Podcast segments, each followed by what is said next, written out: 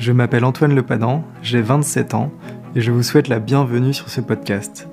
Créateur engagé a pour vocation d'offrir les outils et la confiance nécessaires pour permettre à chacun d'aller au bout de ses rêves, de les concrétiser tout simplement. Ce podcast de Créateur engagé vous offre ces quelques inspirations pour, je l'espère, vous montrer que tout est possible à chacun qui rêve, ose, travaille et n'abandonne jamais. Dans ce podcast de créateurs engagés, vous découvrirez des femmes et des hommes de tout âge et de tout horizon qui avaient une idée au démarrage et qui ont tout fait pour aller au bout de leurs rêves. Ils nous racontent à travers ces échanges l'histoire de leur création. Je vous souhaite à toutes et à tous une bonne écoute. Je crée mon truc, je fais tout pour m'intégrer dans ce territoire, de jouer le- la carte de la transparence. Ouais. Franchement, authenticité et transparence dans l'économie sociale et solidaire. Il faut que ces personnes puissent aller au bout de leur projet. Ouais.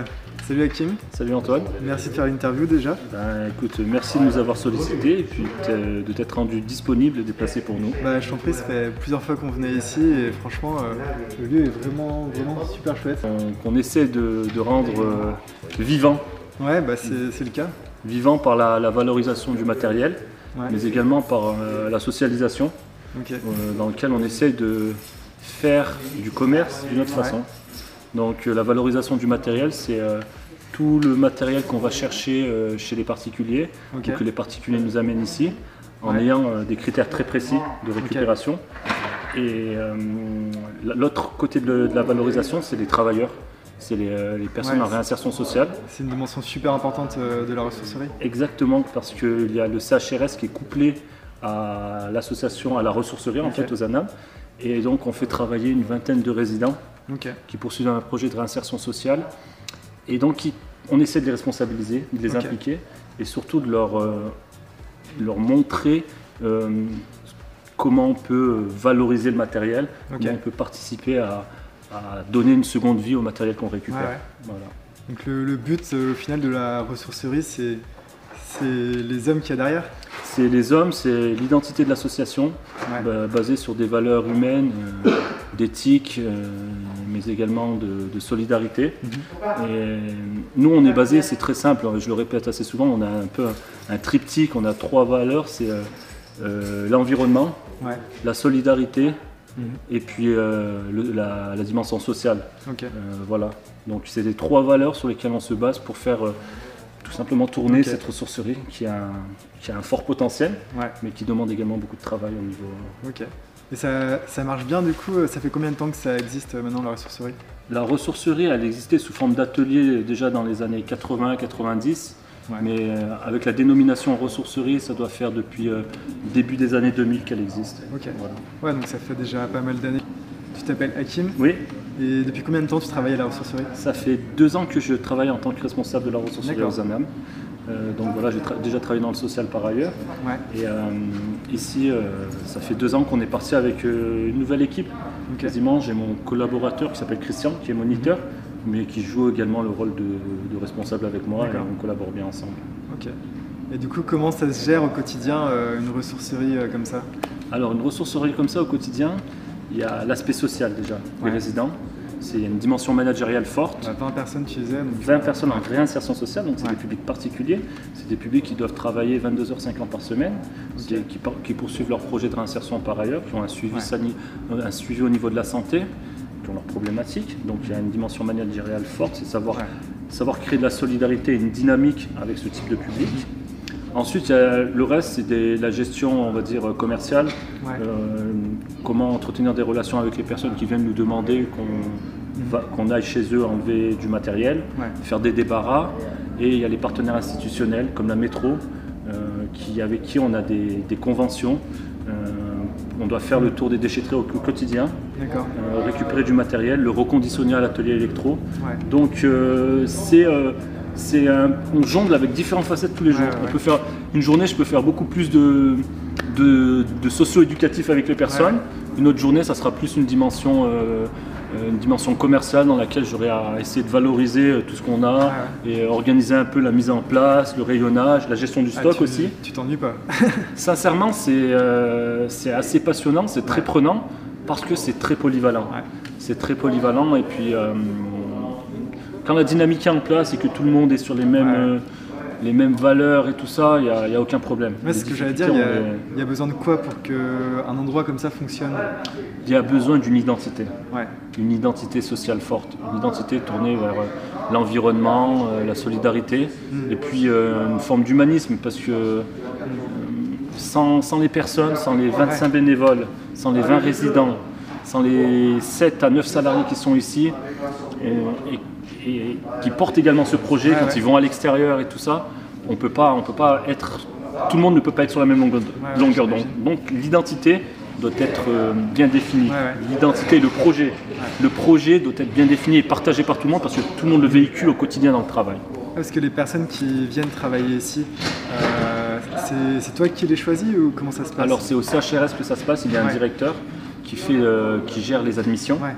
Parce que Euh, tout le monde n'a pas justement, c'est- enfin, se retrouve au- auprès de l'identité de, de la ressource. Alors, Comment ça se passe Nous, on- quand ils viennent ici, euh, Ouais. c'est d'abord pour des raisons de santé et pour être logés. Ensuite, quand ils viennent dans notre atelier, il faut savoir qu'il y a trois ateliers. Il y a, il y a la ressourcerie, Ouais. les espaces verts et les affaires générales et la cuisine. D'accord. Quand ils viennent dans l'atelier de la Il y ressourcerie, a différents métiers derrière. Voilà, exactement. Quand ils viennent ici à la ressourcerie, euh, on leur essaie de leur inculquer, euh, comment vous dire, progressivement. Ouais. On leur dit ici ça se passe comme ça, on leur explique déjà les tâches, et ensuite on dit quand ils voient un peu le- les jours de vente qu'il y a du monde, ouais. on dit nous on veut que ça se passe comme ça parce que on est dans l'économie sociale et solidaire, parce que cet argent finance votre votre propre Ouais, foyer, vos propres projets, on a le devoir de, de véhiculer de telles valeurs.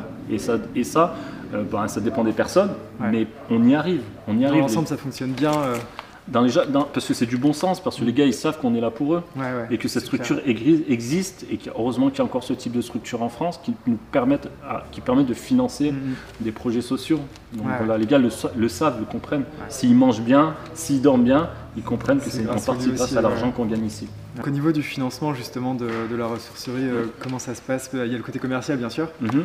Alors, euh, le financement de, de la ressourcerie, nous, euh, comme on est couplé au CHRS, au Centre d'Héber- d'hébergement et de réinsertion sociale, il y a, sur- il y a des subventions, euh, Ouais. il y a des subventions Forcément. étatiques qui sont, qui, sont, qui sont données au CHRS. Et, euh, Mais euh, au niveau de la ressourcerie, les fi- le- le- le rachat- l'achat de matériel, c'est fait sur l'argent qu'on gagne.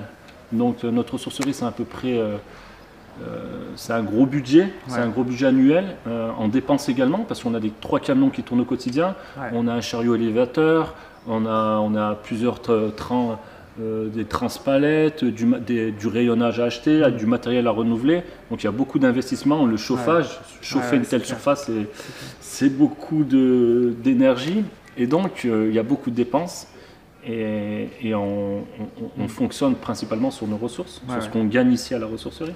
Donc euh, tous les travaux qu'on peut faire ici, ou tous les achats qu'on peut faire en matériel, c'est grâce à l'argent qu'on a pu gagner tout au long de Ouais, l'année. tout est réinvesti de toute manière. euh, en Tout, était, euh, tout ouais. est réinvesti, soit à la ressourcerie, soit au CHRS, dans la- dans la- l'entretien des locaux et tout ça. Après, la répartition, je ne pourrais pas vous dire précisément Non, parce mais- que ça, c'est du registre un peu comptable et tout ça. Mais notre argent, euh, nous, c'est grâce à notre argent qu'on a pu acheter deux camions, qu'on a pu euh, acheter du rayonnage, Mm. euh, payer les réparations des chariots élévateurs et tout ça. Ok. Il y, a, il y a des formations particulières ou des licences à avoir pour, pour travailler ici, toi par exemple en tant que manager, ou même pour ouvrir la ressourcerie pour, pour travailler avec le public euh, que tu as ou pas? Donc, il faut, il faut forcément avoir une, une expérience dans le domaine, Ouais. socio- dans le domaine social. c'est-à-dire euh, dans le socio-éducatif, je dirais. Ouais. Et ça, c'est un peu le- la, la base, euh, au-delà de l'aspect financier. On sait que si on arrive à gérer au niveau, comme je vous ai dit, au niveau du managérial, toutes ces personnes, Ouais. Euh, voilà, le reste découlera la- par la suite. Le tout, c'est de maintenir un équilibre. Ouais. Un équi- dans un collectif, il faut toujours maintenir un équilibre, que tous les gars soient conscients euh, de la chance qu'ils ont de pouvoir travailler, d'avoir ce type euh, d'outils de travail, et puis, et puis les dyna- la dynamique se met, se met progressivement en place. Mais euh, moi, par rapport à ma formation, c'est surtout dans le domaine social que j'ai pu avoir Ouais. des expériences, et pas de, pour le moment, pas de formation pas spécialisée dans, dans la gestion. Moi, j'ai une formation, euh, pas une, à la base, je suis pas dans, dans ce domaine-là, j'ai Ouais. une formation dans le social, mais j'ai une bonne connaissance des dynamiques territoriales, associatives et des collectivités territoriales qui m'ont vachement servi ici pour, euh, pour entretenir ce réseau. Euh, parce que le, le but aussi, c'est que euh, notre euh, CHRS et cette ressourcerie soit bien ancrée territorialement. Ouais. Et donc tisser des partenariats avec les institutions, Ouais. les associations et, euh, et même les entreprises si c'est Ouais. possible. Donc l'ancrage territorial d'une ressourcerie c'est très important Ouais. parce que euh, on, on- on fait partie d'un, on va pas, on a une dynamique territoriale forte. Ouais. Est-ce que tu as des conseils pour euh, des gens qui voudraient se lancer dans ce type de, de projet ou soit de créer un projet euh, de ce type-là, Oui. soit bah, intégrer un projet qui existe déjà? Pour quelqu'un qui souhaite créer ce genre, entreprendre dans ce domaine-là avec une dimension dans l'ESS en fait, Ouais. Comme je t'ai dit au début, l'idée c'est d'avoir un projet très clair. Ouais. C'est- dès le départ avoir C'est un- vraiment le cœur du. Ouais, l'idée c'est de vraiment savoir euh, délimiter en fait, Ouais. délimiter très clairement euh, l'action, l'action, la, portée de l'action en fait, euh, au niveau commercial, au niveau environnemental, voilà. Donc avoir un projet très clair d'entrée et surtout l'authenticité, Hmm. c'est-à-dire l'authenticité dans, dans, dans le relationnel. Ça se ressent tout de suite, sinon ça marche pas. Ben, j'imagine que oui, c'est c'est dans, dans- dans- c'est une dimension commerciale au Ouais. final. Il y a- on fait du commerce et l'authenticité, c'est ce qui peut faire différencier Ouais. une, une structure de l'ESS d'une autre activité Ouais, commerciale qui vendrait la même chose au final. C'est l'aut- l'authenticité. euh, J'ai utilisé des termes commerciaux, mais le service, la façon dont on envisage le service, c'est un service qui, met, qui va mettre l'humain d'abord. Et quand on met l'humain d'abord, il y a une forme de flexibilité et de souplesse à avoir. Donc, il faut, quand je, quand je parlais de projet précis, c'est intégrer cette dimension-là. Euh, si on met l'humain au centre, il va falloir prendre, euh, être capable d'avoir cette souplesse pour gérer, euh, toujours dans, dans la défini- dans, dans, dans son périmètre d'activité ou dans le projet, Mm. ce que peut l'humain peut engendrer comme.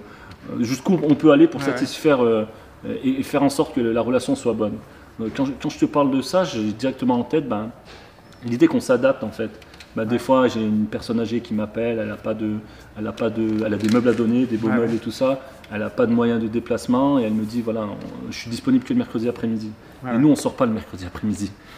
Bon, voilà, dès que j'ai bien vérifié l'information et que c'est, eh ben voilà, la dame, on va aller chez elle Ouais, ouais. parce que c'est il y a- c'est un service social aussi. La, euh, la dimension humaine, elle C'est est, c'est un peu le fil rouge du truc. Ouais. Euh, fil rouge, euh, tout en préservant nos intérêts, Ouais. bien sûr, jusqu'à un certain point. C'est ce que j'essaie de te dire tout à l'heure.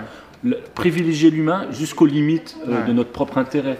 C'est-à-dire qu'au bout d'un moment, on ne va pas se sacrifier, on va pas, Ouais. on va pas se aller euh, perdre de l'argent ou Faut faire. connaître les limites euh, même euh, dans- pour le bien-être du projet aussi, parce que si- Exactement. si, Et- vous, ça marche pas d'un côté, ça a un impact sur le projet. de Exactement. générale, donc, Donc il faut, Ouais. il faut toujours, euh, il faut toujours placer l'humain avant tout, Ouais. mais également euh, dans où, où est-ce qu'on peut, où- jusqu'où on peut aller pour satisfaire euh. L'humain d'un point de vue collectif ou individuel. Ouais. Moi, je t'ai pris un exemple individuel, mais quand je te parle d'humain, c'est aussi en groupe, Ouais. euh, dans la gestion de groupe et tout ça. euh, Est-ce que tu as un mot de la fin, par exemple, pour, euh, avec ton expérience, avec l'expérience que tu as dans ce domaine-là Ce serait quoi ton mot de la fin?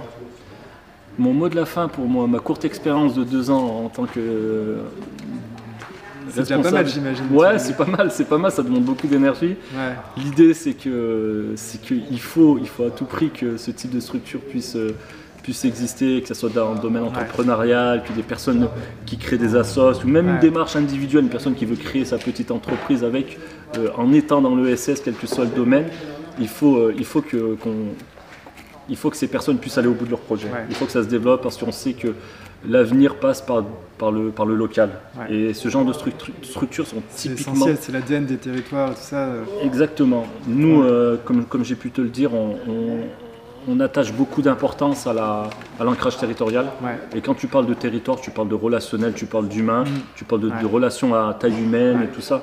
Et c'est ce qui est important et c'est, ce qui est- et, et- et c'est comme ça que tu peux durer. Le, le commerce, euh, le commerce, autant le vrai commerce, il passe par une vraie relation de confiance à long terme en fait. Ah, voilà, donc euh, nous, si je pourrais dire si je peux vous donner un conseil, c'est vraiment euh, d'y aller et de surtout euh, de jouer le- la carte de la transparence. Ouais. Franchement, authenticité, transparence. Ouais. Je crée mon truc, puis euh, sur un territoire, je fais tout, je fais tout en sorte pour m'intégrer dans ce territoire, euh, tisser des bonnes relations avec des partenaires, des collaborateurs, et puis être vraiment dans une dynamique, une dynamique différente, une dynamique différente, authentique.